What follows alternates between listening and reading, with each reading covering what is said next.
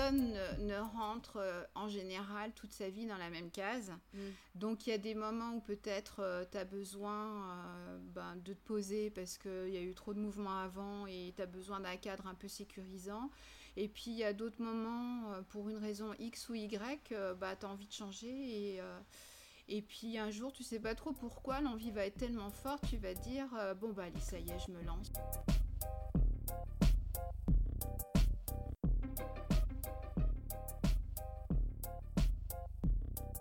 Bonjour à tous et à toutes et bienvenue sur Chouette Connection, le podcast qui s'intéresse à ceux qui habitent et façonnent la ville de Dijon. Je suis Lucille de l'Atelier Perché et dans chaque épisode, je rencontre des gens passionnés pour discuter de leur parcours, leur personnalité et leur vision. J'espère que ce podcast vous permettra de découvrir ou redécouvrir la ville sous un angle nouveau. Si ce podcast vous plaît, vous pouvez vous y abonner et me laisser un avis de 5 étoiles, ça m'aide beaucoup. Très bonne écoute Aujourd'hui, je vous propose un épisode parfait pour la rentrée. Cette période de l'année toujours un peu particulière, que l'on aborde avec une énergie toute neuve et en même temps, on ne va pas se mentir, avec les pieds qui traînent parce que les vacances sont finies. Même si vous n'avez pas d'enfants, qui dit rentrée dit bien souvent rentrée des classes, et Chouette Connection reste dans le thème, puisqu'aujourd'hui je rencontre Christine, qui est responsable pédagogique, tenez-vous bien, de la licence professionnelle Management et Gestion des organisations à l'IUT de Dijon. Ça y est, je vous ai perdu. Si ça vous aide, retenez plutôt licence d'entrepreneuriat. Je suis super contente que vous la rencontriez parce que c'est une personne que j'aime beaucoup. Vous allez vite le comprendre, Christine est sacrément intelligente, généreuse et drôle. Et si je sais ce que ça fait d'être étudiant, aujourd'hui c'est l'envers du décor qui m'intéresse. Quel regard on porte sur les jeunes gens qu'on suit pendant un an, comment on les accompagne au mieux, vers quoi? Christine parle de tout ça et même d'un peu plus, alors très bonne écoute Bonjour Christine, Bonjour. Euh, donc tu es directrice de la licence euh, professionnelle Management et Gestion des Organisations, Mhm. c'est ça? Ok. Responsable pédagogique, mais c'est la même chose. Et c'est du coup, euh, c'est à l'IUT, sur le campus? Oui. Et ça existe. Je voulais savoir depuis combien de temps elle existe. cette En fait, c'est une licence qui avait été ouverte il y a plusieurs années, qui a été mise en sommeil et euh, moi je l'ai réouverte et euh, là cette année c'était notre deuxième promotion. D'accord. Parce que après j'étais étonnée parce que l'intitulé Hmm euh, Management et Gestion des Mhm. organisations, c'est assez large. Oui, Mais par contre, le, le cursus, il est. Tu vois, moi je l'ai vu au jury, c'est quand même. euh, ça ressemble à ce que moi j'ai fait à Dauphine. Ouais. C'est des soutenances de création de projet Ouais. en fait. en fait euh, les licences professionnelles elles sont groupées par grands domaines. Donc management et gestion des organisations c'est un domaine qui est certifié par l'État. Ouais. Et dans ces domaines-là, on peut faire des, des parcours différenciés en fonction de, des- de l'environnement économique local et de l'orientation qu'on veut donner à, à cette licence. Donc du coup, la licence Ah. de Dijon, elle a une orientation autour du développement de projet. C'est sa couleur locale. Et toi, donc, ça fait deux ans que tu es responsable pédagogique. Mm. Ok. Et euh, pourquoi tu as voulu la rouvrir? En fait, euh, c'est pas moi qui ai voulu la rouvrir. Il y a eu une, enfin, il y a eu une demande. Euh, L'idée, c'était de, de rouvrir cette licence qui était, euh, qui était accréditée. Et c'était dommage euh, qu'elle fonctionne plus. Euh, et, euh, et du coup, euh, ben, on a demandé qui était d'accord pour s'occuper du projet. Et puis je me suis dit, pourquoi pas D'accord. donc c'est parti comme ça, c'était une opportunité et, et moi l'avantage que ça avait pour moi c'est que comme euh, c'était quand même une grosse réouverture, euh, j'ai pu changer pas mal de choses sur euh, par rapport à l'ancienne structure et, euh, et l'adapter plus aux attentes des étudiants et, peut-être aux, aux attentes des entreprises. D'accord. Bah c'est du coup c'est intéressant parce que euh, moi justement j'allais te demander le fait de que la couleur locale ça soit plus euh, le développement de projet slash euh, l'entrepreneuriat mais c'est devenu un, un mot un peu fourre-tout.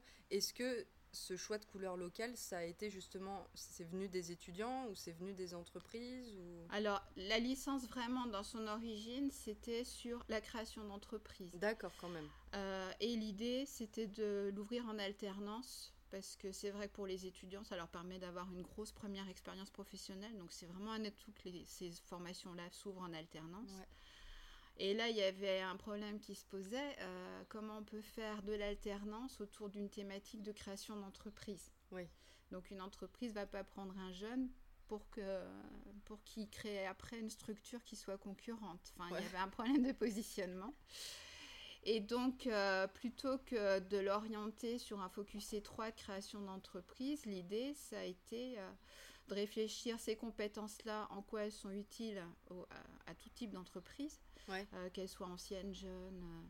et, et ben, l'utilité, c'est autour de la, responsabilité, de la prise de responsabilité, de hauteur et et d'une orientation autour d'un développement de projet, de développement de projet. D'accord. Donc du coup, c'est vrai que ce développement de projet, finalement, ça peut être un développement de projet personnel pour une création d'entreprise, mais ça peut être aussi un développement de projet euh, au sein d'une entreprise existante. Ouais. Et de Voilà, voilà ce qu'on appelle l'intrapreneuriat, effectivement. Et du coup, euh, là, euh, l'alternance avait tout son sens. Ok. Et est-ce qu'il y a. Hum, parce que tout au long, juste pour que ça soit clair, tout au long de l'année, en fait, les étudiants bossent sur la création d'un projet, donc de A à Z. Alors, ça, c'est le projet pédagogique, oui. Ouais. Et est-ce que, je me demandais, il y a. Bon, après, toi, tu as un recul sur deux promos. Mm. Je vais essayer de rendre ma question intelligible. Hum, c'est quoi le pourcentage d'étudiants euh, qui montrera Ouais, qui montre vraiment le truc? Pas maintenant, enfin c'est trop tôt. De toute façon, à la sortie des études, en général, ils vont pas, ils vont pas créer leur entreprise, ils se sentent pas encore euh, assez, assez mûrs. Euh, Parce que tu vois, pourtant au jury, il y hmm. avait des groupes. Hmm. Moi, je me disais, demain, ils ouvrent le truc, c'est crédible. Oui, ah bah le, le, projet est crédible et souvent dans le donc peut-être pour expliquer, parce que toi tu as vu le jury, mais ceux qui écoutent ne connaissent peut-être pas. C'est une discussion privée. Donc en fait, euh, pour moi, l'originalité de cette formation, c'est qu'effectivement, tous les cours de la formation sont euh, centrés autour d'un business plan. Oui, oui c'est vrai que c'est plus clair. C'est important de raison. Donc euh, en début d'année, en leur préparation, déjà là, ceux qui vont venir l'année prochaine le savent, mais sinon, en début d'année, donc je leur précise, euh, je précise euh, ce que c'est que ce, business plan. Et donc l'idée, c'est qu'au bout de deux mois de formation, ils constituent des équipes autour d'un projet de création d'entreprise. Et ce projet, il peut être complètement inventé, ou alors ça peut être un projet qui était déjà un petit peu en rumination mmh. dans le cerveau d'un des étudiants. Et donc, euh, le premier challenge, si ce projet est en rumination dans le cerveau d'un étudiant, c'est euh, bah, de recruter des collaborateurs au sein de la promotion, donc de constituer son équipe. Sachant qu'une fois qu'ils ont constitué leur équipe, en octobre, bah, ils sont mariés jusqu'au mois de juin. Voilà, ça, ça leur apprend aussi euh, bah, tous les enjeux du recrutement, par exemple, dans une structure. Parce voilà, c'est un engagement. En groupe. Voilà, et puis bon, du coup on se connaît pas trop en octobre et euh, on, vit en général des choses assez, euh, assez intenses tout au long de l'année. Donc c'est riche d'enseignement pour, euh, pour le jeune aussi. Et donc du coup, les cours suivent finalement les différentes étapes du business plan. Donc on va commencer par plutôt des cours de marketing pour réfléchir au positionnement. Et puis en deuxième moitié d'année, bon, on est plus sur les chiffrages. D'accord. Voilà, et du coup, euh, les étudiants en fait se prennent au jeu. Donc, euh, mm. même si euh, dans les groupes, par exemple, j'en ai un qui était autour de l'alimentation dans des jarres, par exemple. Dedans, il y a au départ, ils n'étaient pas forcément tous convaincus par, par ce projet, ils n'en avaient pas forcément l'idée, mais c'est vrai qu'à la fin des neuf mois de formation, ah ben, ils y croient et ah, ils se le sont appropriés. Ils se sont appropriés le projet. Et après, l'idée, c'est de dire, euh, bon, le projet de départ était assez, euh, alors, précis. Tant qu'on l'a pas lancé pour de vrai, ça reste pas précis, ça reste quand même théorique. Mmh. Mais euh, l'idée, c'est que la même démarche, après, ils peuvent la dérouler pour n'importe quel projet. Oui, oui, c'est vrai. oui, c'est une méthodologie, en fait. Que, ouais. c'est plus une méthode qu'on leur donne. Et du coup, après, cette méthode-là, ils peuvent la développer, effectivement, dans une structure pour un nouveau produit. Eux, s'ils veulent ouvrir une entreprise, mais quelle que soit la thématique, ils, ont le, déroulé, le questionnement. C'est plus ça qu'on leur apporte. D'accord. Et j'avais une question. C'est parce que tu dis, euh, ils vivent des moments assez intenses. Mm. Et comme. Enfin, est-ce que du coup tu dis ça spécifiquement à la typologie de la formation parce qu'elle fait vivre des moments assez intenses par elle-même ou est-ce que c'est juste euh, les études en général on vit des ah non c'est la formation parce que du coup euh, ce business plan on leur met quand même des jalons comme dans la vraie vie hein, donc euh, alors nous c'est sous forme de soutenance ouais. donc ils ont une première soutenance où ils donnent le pitch en fait de leur idée mais ils ont cinq minutes pour, pour convaincre donc cinq minutes il, faut vraiment travailler sur ce qu'on va mettre dans ces cinq minutes après, en début du printemps, ils ont leur soutenance de marketing, où donc là, il a fallu qu'ils définissent tout leur positionnement, etc. Ils, présentent le projet devant un jury euh, d'enseignants et de professionnels. Donc, euh, donc pour eux, c'est il y a beaucoup de symbolisme autour de ces mmh. soutenances. Euh, et ils les prennent pas à la légère. Ouais. Et la dernière soutenance, donc tu étais invité hier, avant-hier même. Euh, il y avait 10 personnes dans le jury, donc, euh, donc ils se mettent la pression tout seuls en fait. Hein. Bah, de toute façon, quand tu es étudiant, ça fait partie des. C'est un gros truc en fait. Mm. De... Puis en plus, c'est ce qui vient. Alors, j'aime pas le terme sanctionner, mais c'est ce qui vient. Sanctionner, bah, j'ai pas mieux qui me vient en tête. C'est l'aboutissement de la formation. Voilà, exactement. Et même si donc tu as tendance à te mettre la pression, mais en plus, tu peux pas échapper au côté symbolique de j'ai mm. travaillé pendant des mois. Sur un projet, faut que... je présente maintenant. Mm, mm, donc forcément, ça. Et, et c'est vrai que moi, je les accompagne tout au long de l'année sur ce projet. Et. Euh, et, et, alors, bon, je ne les laisse pas monter non plus sur une pression. Enfin, je calme le jeu quand, euh, quand, ça, quand ça monte trop. Mais euh, je leur dis bien que c'est quand même la pierre angulaire de la formation, donc ils sont conscients, conscients des enjeux. Ouais. Et, euh, et c'est vrai qu'ils ont tellement travaillé dessus que, bon, ils ont à la fois de la fierté de le présenter, mais du stress aussi de se planter parce qu'ils le voient vraiment comme l'aboutissement de cette soutenance. Qu'elle est très chargée d'émotions. C'est la dernière semaine de cours, là, ils sont repartis en entreprise, on les verra juste pour les, les soutenances de septembre. Donc ça, vraiment, ça clôture l'année. Euh, sur, euh, sur euh, quelque chose avec une, symbolique quand même très très forte.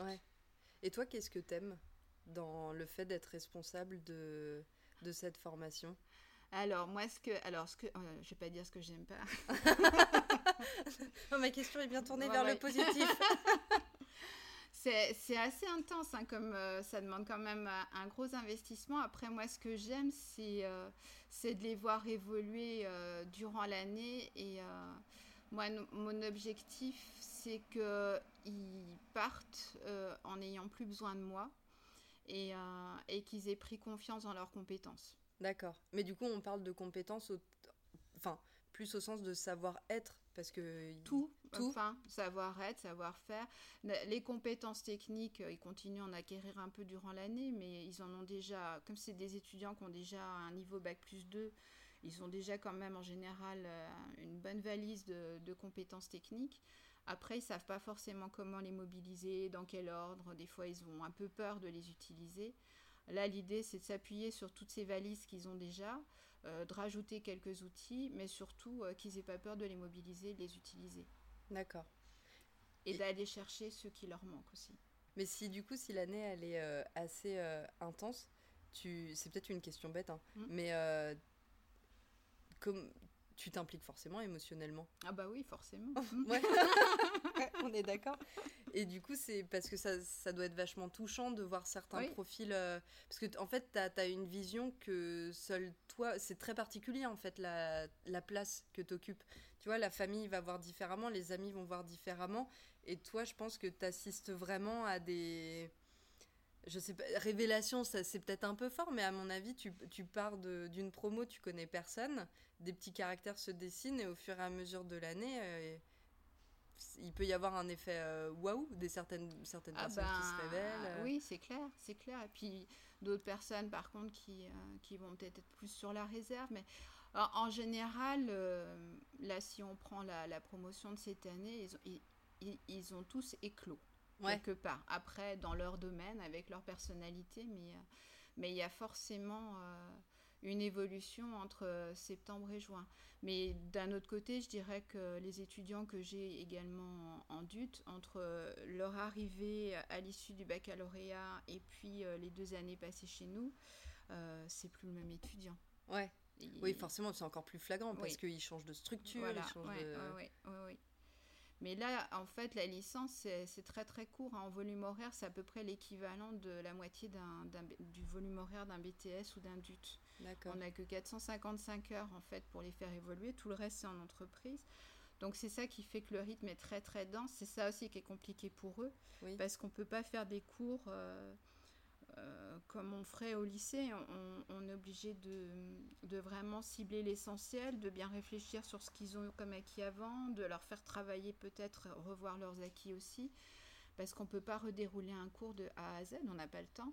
Euh, c'est des volumes horaires petits et, il faut vite en fait qu'ils s'approprient l'outil et qu'ils le Ouais. mobilisent. Donc eux, ça leur demande quand même un, un gros investissement. Bah, D'autant plus que euh, ce que je trouve intéressant, euh, moi, dans votre formation, c'est euh, que vous avez des professionnels qui viennent de l'extérieur. Donc Mm. ça, c'est toujours chouette d'avoir un Mm. feedback de gens de, Mm. enfin voilà, de vraiment en métier. Mais par contre, souvent, c'est des gens donc, qui ont des propos euh, très terrain, très intéressants, mais c'est pas enrobé euh, de théorie. Mm. Et, et du coup, pour un étudiant, C'est déstabilisant. ouais, il faut en plus faire le chemin pour s'approprier Oui. le contenu. Mm. Donc il y a ce travail aussi. Alors ap- après, euh, tous les intervenants qui, euh, qui interviennent dans la formation, euh, on a, enfin, j'ai à chaque fois passé beaucoup de temps avec eux pour discuter, pour leur présenter bah, comment on fonctionne, mes objectifs. euh, ils, ils viennent pas comme ça, euh, bah tiens, il y a 10 heures de marketing, euh, est-ce que vous pouvez me les faire? Non. Déjà, avant de lancer la formation, j'ai passé un an à chercher des intervenants, à discuter avec eux, comprendre leur vision de l'entrepreneuriat, voir avec la, la mienne qui était assez fragmentaire au départ, hein, mais si moi j'entendais bien en fait ce qu'ils me disaient. Et, et en fait, euh, le programme pédagogique, c'est vraiment une co-construction. Voilà.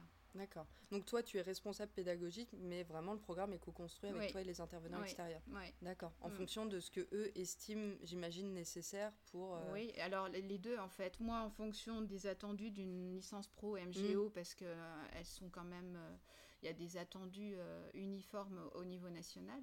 Et, et après, euh, qu'est-ce qu'on peut rajouter, modifier pour que euh, ça soit encore plus adapté euh, au développement de projet? Ouais. D'accord. Et est-ce que tu, tu remarques une caractéristique euh, pas commune, mais tu vois, dans la génération des étudiants? Je sais que tu as des profils très variés, donc Mm. euh, ça rend pas la tâche facile pour répondre à cette question. Mais euh, est-ce que tu remarques une caractéristique commune sur la génération, entre guillemets, des étudiants que tu, tu vois, par exemple, c'est quoi leur euh, plus grosse qualité? Alors, moi, j'ai pas tous les étudiants. Ceux qui viennent dans ma formation, en général, euh, c'est des étudiants qui ont envie de, de- d'avoir des responsabilités, de développer des choses. D'accord. Et, euh, et, et ça, c'est pas forcément la motivation de tout le monde.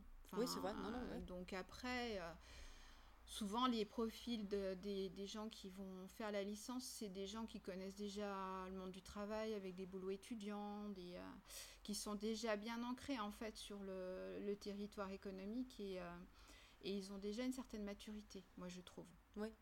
Après, j'en ai quelques-uns où c'est leur première entrée dans le vrai monde, on va dire, euh, de l'entreprise. Euh, en début d'année, ça fait un petit décalage avec ceux qui sont déjà plus familiers avec le terrain, mais euh, ils le rattrapent assez vite, euh, Ouais. ce décalage. Et le fait justement qu'ils soient entourés de jeunes qui ont déjà une expérience un peu plus, euh, un peu plus euh, forte, euh, ça, les- ça les aide à aller peut-être un peu plus vite. Ouais. Mm. Donc ça serait cette, cette forme de maturité en fait qui Mm. vient du terrain. Mm. D'accord. Et ces dernières années, enfin moi je, je l'ai vu, euh, il y a le, le secteur de l'entreprise, enfin pas le secteur mais la démarche entrepreneuriale qui est vraiment mise en avant, je Mm. trouve. Euh, bon après moi j'ai mon avis sur la question, parfois je trouve euh, un peu trop et surtout pas pour les bonnes raisons. Mm. C'est-à-dire que... Mais du coup je biaise, Ma réponse, hein. du coup je vais arrêter de parler. le Et- salariat déguisé, non? Et toi, qu'est-ce que qu'est-ce que tu penses de ça, de, de ce focus, de ce boom, de cette mise en avant? Alors, il y a des. Il faut qu'il y ait des garde-fous parce que je pense que ça peut. euh, l'ent- Alors. c'est compliqué. Euh, il faut pas que l'entrepreneuriat, ça soit du salariat déguisé. C'est-à-dire Euh, c'est-à-dire, euh, je sous-traite, sous-traite une grande partie de mon activité à des, à des gens qui vont se mettre à leur compte et qui vont travailler principalement pour moi. D'accord, mais là on, est dans un cas de freelance. oui, ouais. mais et la, deux, enfin, la deuxième chose auquel il faut faire attention, c'est que c'est tout ce qui est autour de l'entreprise libérée. c'est vrai que euh, donner de la responsabilité aux salariés pour qu'ils puissent développer des projets, c'est enrichissant pour lui. Euh, néanmoins, il reste salarié. Et euh, on peut avoir des situations comme du burn-out, c'est-à-dire que le projet me porte et, et, je ne me donne pas de limites. Et dans ce cadre-là, je pense que le dirigeant d'entreprise, son rôle, c'est d'être conscient que le salarié peut aller au-delà de ses limites mm. parce qu'il veut bien faire, parce que le, projet le porte. Et le rôle à ce moment-là, à mon avis, du chef d'entreprise, c'est de dire, euh, bah, de protéger son salarié pour qu'il aille mm. pas trop loin. Oui, absolument. Ouais. Et je pense aussi qu'il faut euh, que, à partir du moment où on est sur un schéma d'intrapreneuriat, donc c'est mm. un salarié qui développe un projet au sein de sa structure euh, dans laquelle il est salarié, il faut encore plus qu'il y ait de mécanismes, je pense, de reconnaissance. Oui. C'est tu peux pas juste rester sur un schéma de euh, j'arrive, je fais mon boulot et je repars. Si tu développes quelque chose, parce que ça devient peut-être un peu fort, mais ça devient personnel, quoi. Ça devient ton projet et du coup, c'est, je trouve ça horrible que le salarié puisse se heurter à un manque de reconnaissance, à un manque de... C'est peut-être même pas un manque de, reconnaissance, c'est que je pense que quand on est porté par un projet, euh, on, a tendance à s'oublier parce mmh. qu'on est vraiment derrière le projet. Alors un créateur d'entreprise, il s'oublie, c'est son choix et à la fin, le bébé lui appartiendra. Mm. Dans, une, dans une entreprise, euh, le, le, bébé, il appartiendra à l'entreprise. Ouais, c'est clair. Euh, donc, euh, donc il, même si on donne, de la reconnaissance aux salariés, c'est quelque part, il va falloir qu'il se détache de, du projet qu'il a développé. Donc, s'il y a un attachement très fort au niveau euh, émotionnel ou je ne sais quoi, ça, ça peut effectivement, à mon avis, conduire à, un malaise. Mais après, moi, je trouve aussi, euh, je ne sais pas pourquoi je dis mais, parce que c'est pas en opposition avec ton propos, mais euh, que justement, le, toute cette mise en avant de l'entrepreneuriat, ce qui me dérange un petit peu, c'est que c'est comme si, tu sais, euh, alors je caricature énormément, mais c'est tellement mis en avant qu'on a l'impression que tu as euh, les gens qui bossent euh, dans des boîtes, et en fait c'est c'est un peu le schéma classique, un peu ennuyeux, et puis que maintenant les entrepreneurs sont mis au-dessus. Tu vois, c'est les gens qui osent, c'est les gens qui se donnent, c'est les gens... Et en fait, je trouve ça vraiment dommage qu'il y ait cette dichotomie parce que c'est pas parce que tu peux plus ou c'est pas parce que tu es plus que tu fais le choix de l'entrepreneuriat, c'est juste que tu as des caractéristiques différentes, enfin tu as des leviers de motivation ou ta personnalité, voilà, elle est un peu différente, mais je trouve ça vraiment dommage que... Enfin moi j'ai déjà entendu euh, des gens me dire ah non mais moi moi je suis juste salarié. Mais, on s'en fout, enfin tu vois c'est pas grave. Après c'est ce qu'on disait tout à l'heure euh, par rapport au profil d'étudiant. Euh, on n'a pas tous les mêmes motivations effectivement dans la vie, donc il y a des personnes qui préfèrent avoir un cadre euh, plutôt sécurisant et euh, savoir euh, en gros ce qu'ils vont faire dans la journée et que pas avoir forcément beaucoup d'autonomie et ils seront très heureux comme ça. Et si on leur donne de l'autonomie, peut-être que bah, ils en voudront pas et ça les stressera. Mm. Puis il y en a d'autres, euh, bah, si on leur donne trop de cadres, ils vont se sentir enfermés et, et ça va pas aller. Donc après, on n'est pas tous, on n'a pas tous les mêmes motivations, on n'est pas forcément, on n'est pas tous obligés d'être entrepreneurs ni entreprenants. Mm. Euh, il n'y a pas de jugement de valeur, enfin de mon côté, il n'y a aucun jugement de valeur par mm. rapport à ça. Euh, c'est juste des, profils et des envies différentes. Ouais, voilà. Et moi, c'est, bah, j'ai exactement la même réflexion. Mais du coup, c'est vrai que je trouve ça dommage que dans le discours actuel, je trouve qu'il y a un peu un, classement. Alors que je suis entièrement d'accord avec toi. C'est, moi, je connais même euh, une, nana qui avait monté sa boîte et finalement, elle s'est, elle s'est pas du tout épanouie. Elle est rentrée euh, dans une structure en tant que salariée et elle, s'éclate.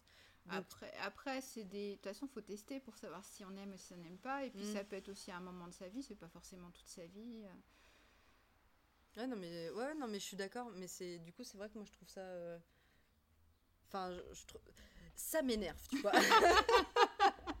mais ça, c'est dommage de, de, laisser penser à des gens que ce qu'ils font. tu vois, tu minores en fait la vie de certaines personnes. Après, moi, je vois plus ça en termes de parcours de vie. C'est-à-dire que personne ne, rentre euh, en général toute sa vie dans la même case. Mm. Donc il y a des moments où peut-être euh, tu as besoin euh, ben, de te poser parce qu'il y a eu trop de mouvements avant et tu as besoin d'un cadre un peu sécurisant. Et puis il y a d'autres moments, pour une raison X ou Y, bah, tu as envie de changer et et puis un jour, tu sais pas trop pourquoi, l'envie va être tellement forte, tu vas dire euh, bon bah allez, ça y est, je me lance. Euh, cette idée-là, euh, je l'avais dans la tête depuis X années, j'osais pas, et maintenant, je me sens prêt et j'y vais. Donc je pense, voilà, quand on parlait de profils, c'est des profils, mais pour moi temporaires. Oui, oui, je comprends. Non, mais c'est intéressant, on évolue quoi. Mm. Comme on dit, à hein, la destination, de toute façon, on va tous au même endroit au final. Donc ce qui compte, c'est plutôt le chemin qu'on va prendre pour y aller. ouais, c'est vrai. Et, et, et, ce chemin, euh, il n'est pas obligé, c'est pas forcément. Enfin, c'est de moins en moins une autoroute de toute façon. Ouais, ouais, c'est vrai. Et moi, quand, euh, quand euh, ce que j'essaie de faire comprendre aussi aux étudiants, ils stressent beaucoup sur leurs orientations. Bon, là, il y a eu tout ce qui s'est passé autour d'APB, donc c'est un sujet un peu brûlant en ce moment. et donc, les étudiants ont souvent très peur de se tromper, de se tromper de formation, de se tromper de chemin moi, tous les gens que je... Bon, j'ai 51 ans, euh, donc j'ai rencontré pas mal de monde dans ma vie. Euh, et, ce que j'ai pu constater, c'est que souvent, quand on demande aux gens comment ils sont arrivés là, ils vont nous dire euh, bah, par hasard. Alors, c'est pas un hasard, mais ça veut dire que si on leur avait demandé il y a 30 ans où est-ce que vous allez aller, ils n'auraient pas du tout anticipé l'aboutissement. Et, euh, et, pour moi, c'est pas un hasard, c'est qu'en fait, ils ont testé un chemin qui leur a donné un certain nombre d'informations sur ce qu'ils aiment, ce qu'ils n'aiment pas. Du coup, ils vont en tester un autre qui leur donneront d'autres informations sur ce qu'ils aiment, ce qu'ils n'aiment pas. Et petit à petit, on, fait son chemin. Et, et, à mon avis, il n'y a aucune expérience qui ne nous apporte rien. Donc, on peut s'être trompé, entre guillemets, euh, d'orientation bon, il faut prendre tout ce qu'on peut retirer en fait de cette, euh, expérience pour savoir, bah, du coup, euh, qu'est-ce que je fais. Mais, euh, voilà, il y a plein de chemins différents et c'est en testant qu'on grandit et qu'on apprend petit à petit bah, pourquoi, pourquoi on, on, est bon ou qu'est-ce qui nous fait vibrer, qu'est-ce qui, qu'est-ce qui nous donne l'envie de nous lever le matin? Ouais, non, mais ça me fait penser au bouquin dont je te parlais, euh, La révolte des premiers de la classe, mmh. et du coup qui s'intéresse au parcours de, de gens qui sortent de, de grandes mmh. écoles et qui se réorientent vers des métiers plutôt manuels. Donc euh, c'est beaucoup axé sur euh, l'ouverture, euh, sur la restauration. Donc euh, oui, petite restauration, ouverture de fromagerie ou enfin devenir ébéniste ou bref des choses comme ça. Et ce qui est intéressant dans ce livre, je trouve, c'est que bon déjà il y a deux points intéressants, c'est que avec les témoignages, on voit bien qu'il y a ce schéma de les gens ils ont suivi, tu vois, ce cursus parce qu'ils étaient pas mauvais à l'école. Et du coup, ils ont suivi la voie. Pas posé de questions. Ouais, ils ont suivi la voie des mm. pas mauvais à l'école, mm. mais du coup, tu vois, ça pose aussi la question de est-ce que c'est parce que t'es pas mauvais que tu vas forcément t'épanouir à HEC, à, à l'ESSEC, à l'ESCP, à Dauphine? Pas forcément, en fait. Donc il y a déjà cette question-là de ce dans quoi tu es bon et finalement ce qui te correspond en tant que personne. Et le deuxième point que je trouvais intéressant, c'est qu'en fait, dans le bouquin, on voyait bien que ces personnes-là, quand elles se reconvertissaient, en fait, toute leur expérience passée les aidait énormément et souvent leur permettait d'être presque, enfin pas meilleur, mais de se vendre du moins mieux ou dans leur nouveau métier. ou différemment. oui. Euh, en fait, ça va jouer sur la différenciation, je pense. Euh, ils vont pas aborder le, métier de la même façon. Mais souvent, c'est des gens qui maîtrisent euh, mieux, tu vois, le, le, marketing, la communication de par leurs études, et du coup, ils arrivent quand même à avoir une meilleure visibilité. Ce qui peut poser un peu problème dans les reconversions euh, sur le secteur de l'artisanat, parce que tu vois, les, des artisans pure souche, entre guillemets, ils n'ont pas forcément appris à maîtriser tous ces outils-là de communication, de vente, etc. Et du coup, euh, il y a un peu euh, voilà, ce phénomène des nouveaux entrants qui vient bouleverser le, les codes. Et, et, moi, je pense vraiment que c'est des différenciations différentes, parce qu'un artisan qui travaille depuis 20 ans dans son secteur d'activité, il a forcément une compétence très forte. Mm. Euh, donc le petit jeune qui arrive, euh, ça fait 2-3 euh, ans qu'il est en activité, mais il a le même âge ou il est plus âgé, mm. ils vont pas aborder la même chose.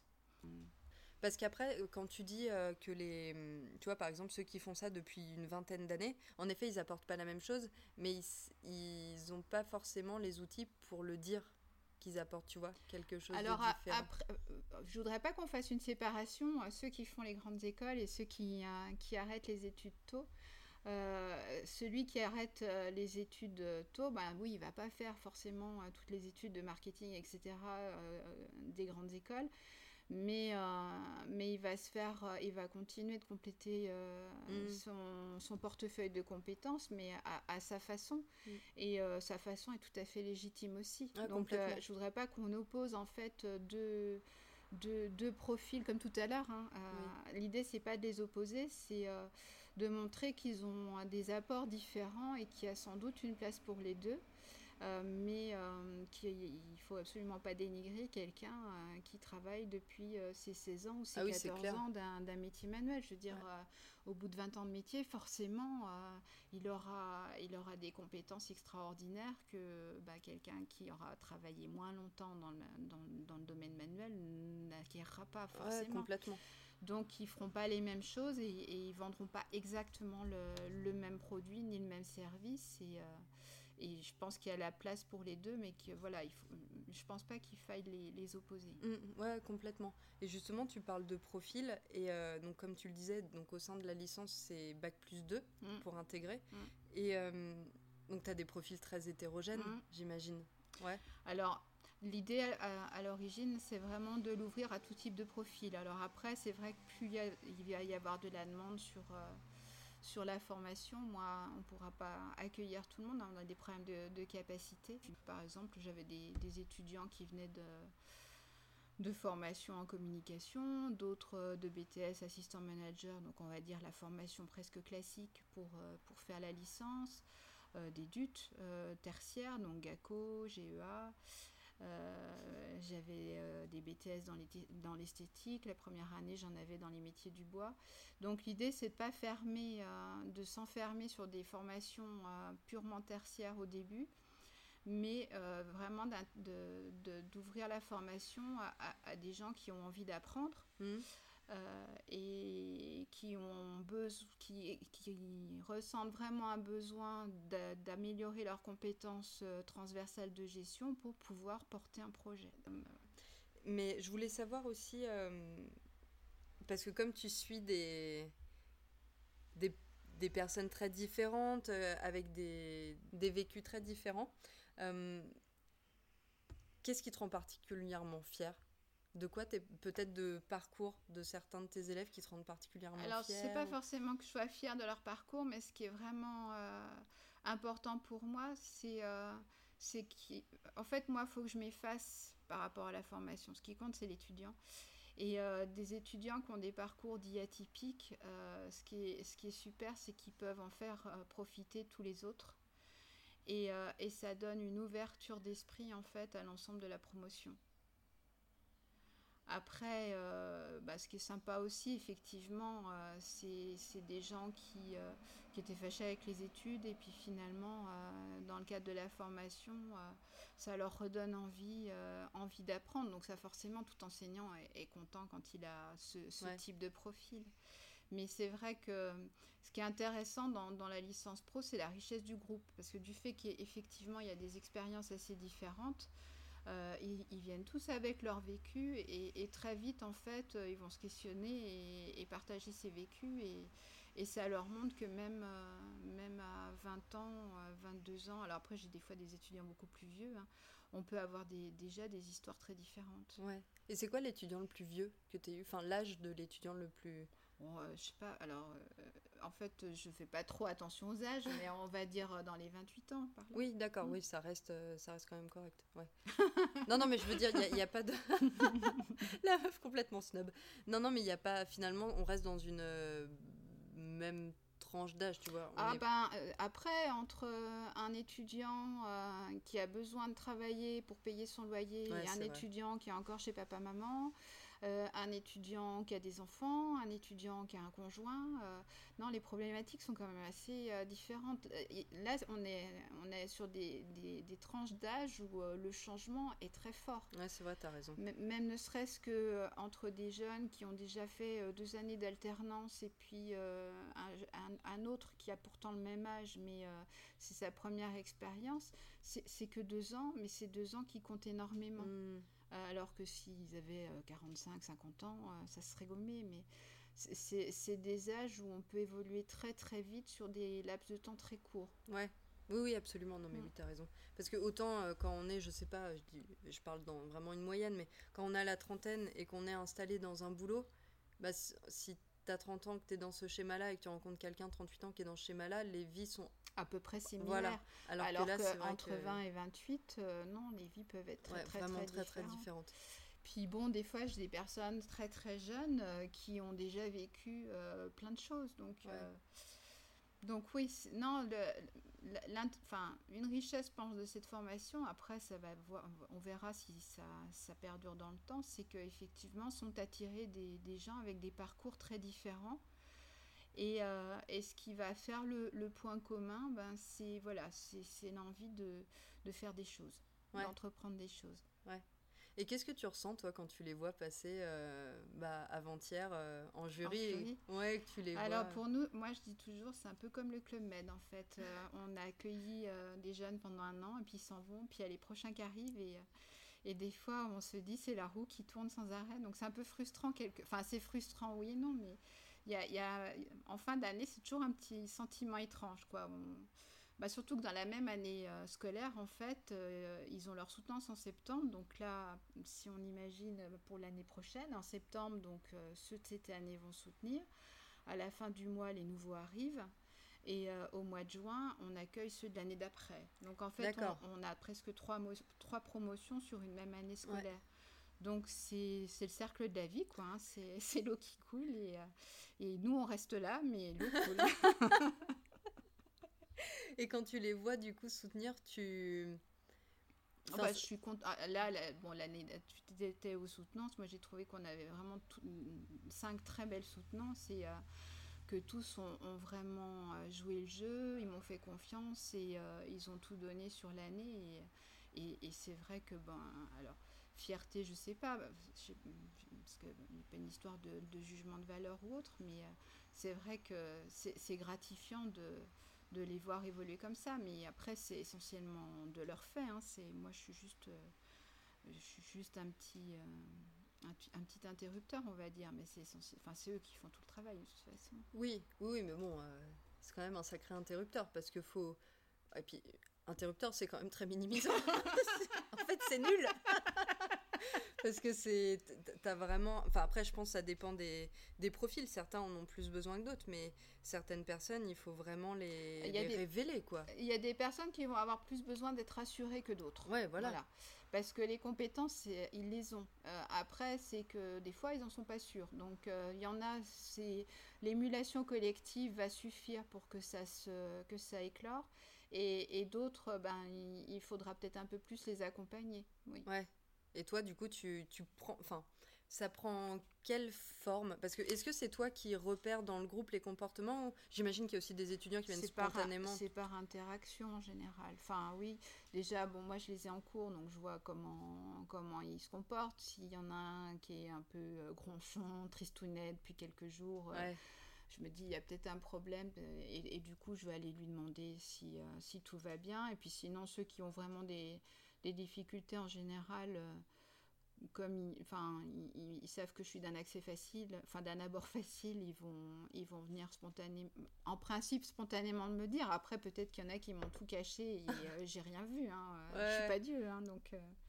Mais du coup, c'est marrant, ça te permet de tisser un. Enfin, en fait, bah oui, parce que je trouve ça très particulier. C'est pas. tu vois, moi, j'avais des profs d'amphi.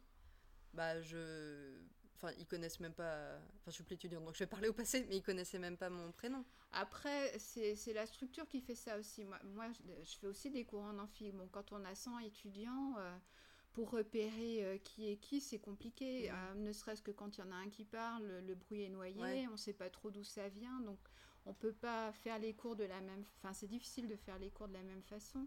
Là, c'est vrai qu'en licence professionnelle, c'est des promotions plus petites. Euh, donc là, c'est 30 étudiants. Donc forcément, 30 étudiants, je les connais. Enfin, ouais, tu les connais. On les connaît assez vite. Surtout que, en général, l'année d'avant, on a pris contact pour les recherches d'alternance, etc. Donc, ah oui. Donc voilà. Oui, oui, vous connaissez bien les profils quand même. Euh, bien. Non, mais oui, mieux qu'un euh, un visage anonyme mm. euh, dans un amphi. Après, c'est les structures en IUT aussi. En IUT, on a beaucoup de cours, même quand il y a des promotions de 100, 150 étudiants, ils ont beaucoup de cours en, TD et en TP. Donc en TD, c'est des groupes de 30, en TP, c'est des groupes de 14-15. Donc. Donc en, en, IUT, un étudiant ne reste pas longtemps anonyme. Oui, ok. Mm. Ouais, de par la structure même. De par la structure, de par le type d'accompagnement et le type d'approche. Ok. Et euh, pour finir, j'avais une dernière question. Qu'est-ce que tu donnerais comme conseil à un jeune de 18 ans euh, bah, Par rapport à quoi? Sa vie tout court ou, euh, bah, Déjà de ne pas avoir peur, de rester confiant. que la vie, alors si tout va bien, la vie peut être très longue. Donc là, par exemple, le jeune de 18 ans qui redouble ou qui n'a pas l'école qu'il voulait et qui se retrouve un an en attente bah, il faut que cette année, il l'utilise. Et quand il aura 50 ans, cette année s'en rappellera. Enfin, elle aura un poids tout petit. Euh, et, que, et que ce qui compte, c'est quel que soit l'endroit où on est, euh, on, essaie d'en tirer un maximum profit. Donc, euh, il y a très peu de situations qui nous apprennent rien. 18 ans, c'est très tôt pour se connaître. on va se connaître en expérimentant.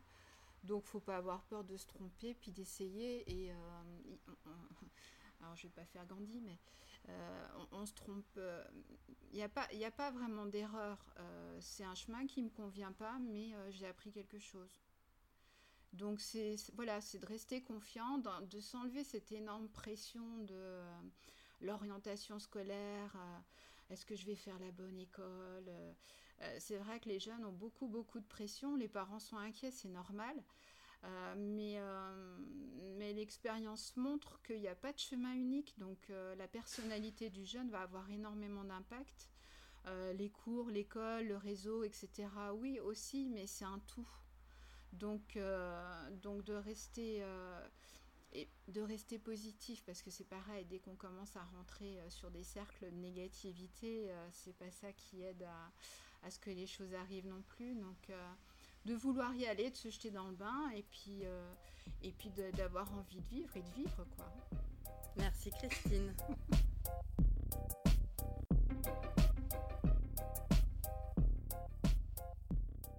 Merci à Christine d'avoir accepté mon invitation.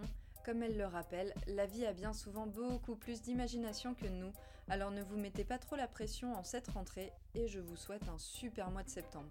Si cet épisode vous a plu, le mieux c'est de me le dire dans les commentaires ou de vous abonner à Chouette Connection sur Apple Podcast ou toute autre plateforme de podcast. C'est ce qui m'aide le plus. Je vous remercie pour votre écoute et je vous dis à très vite.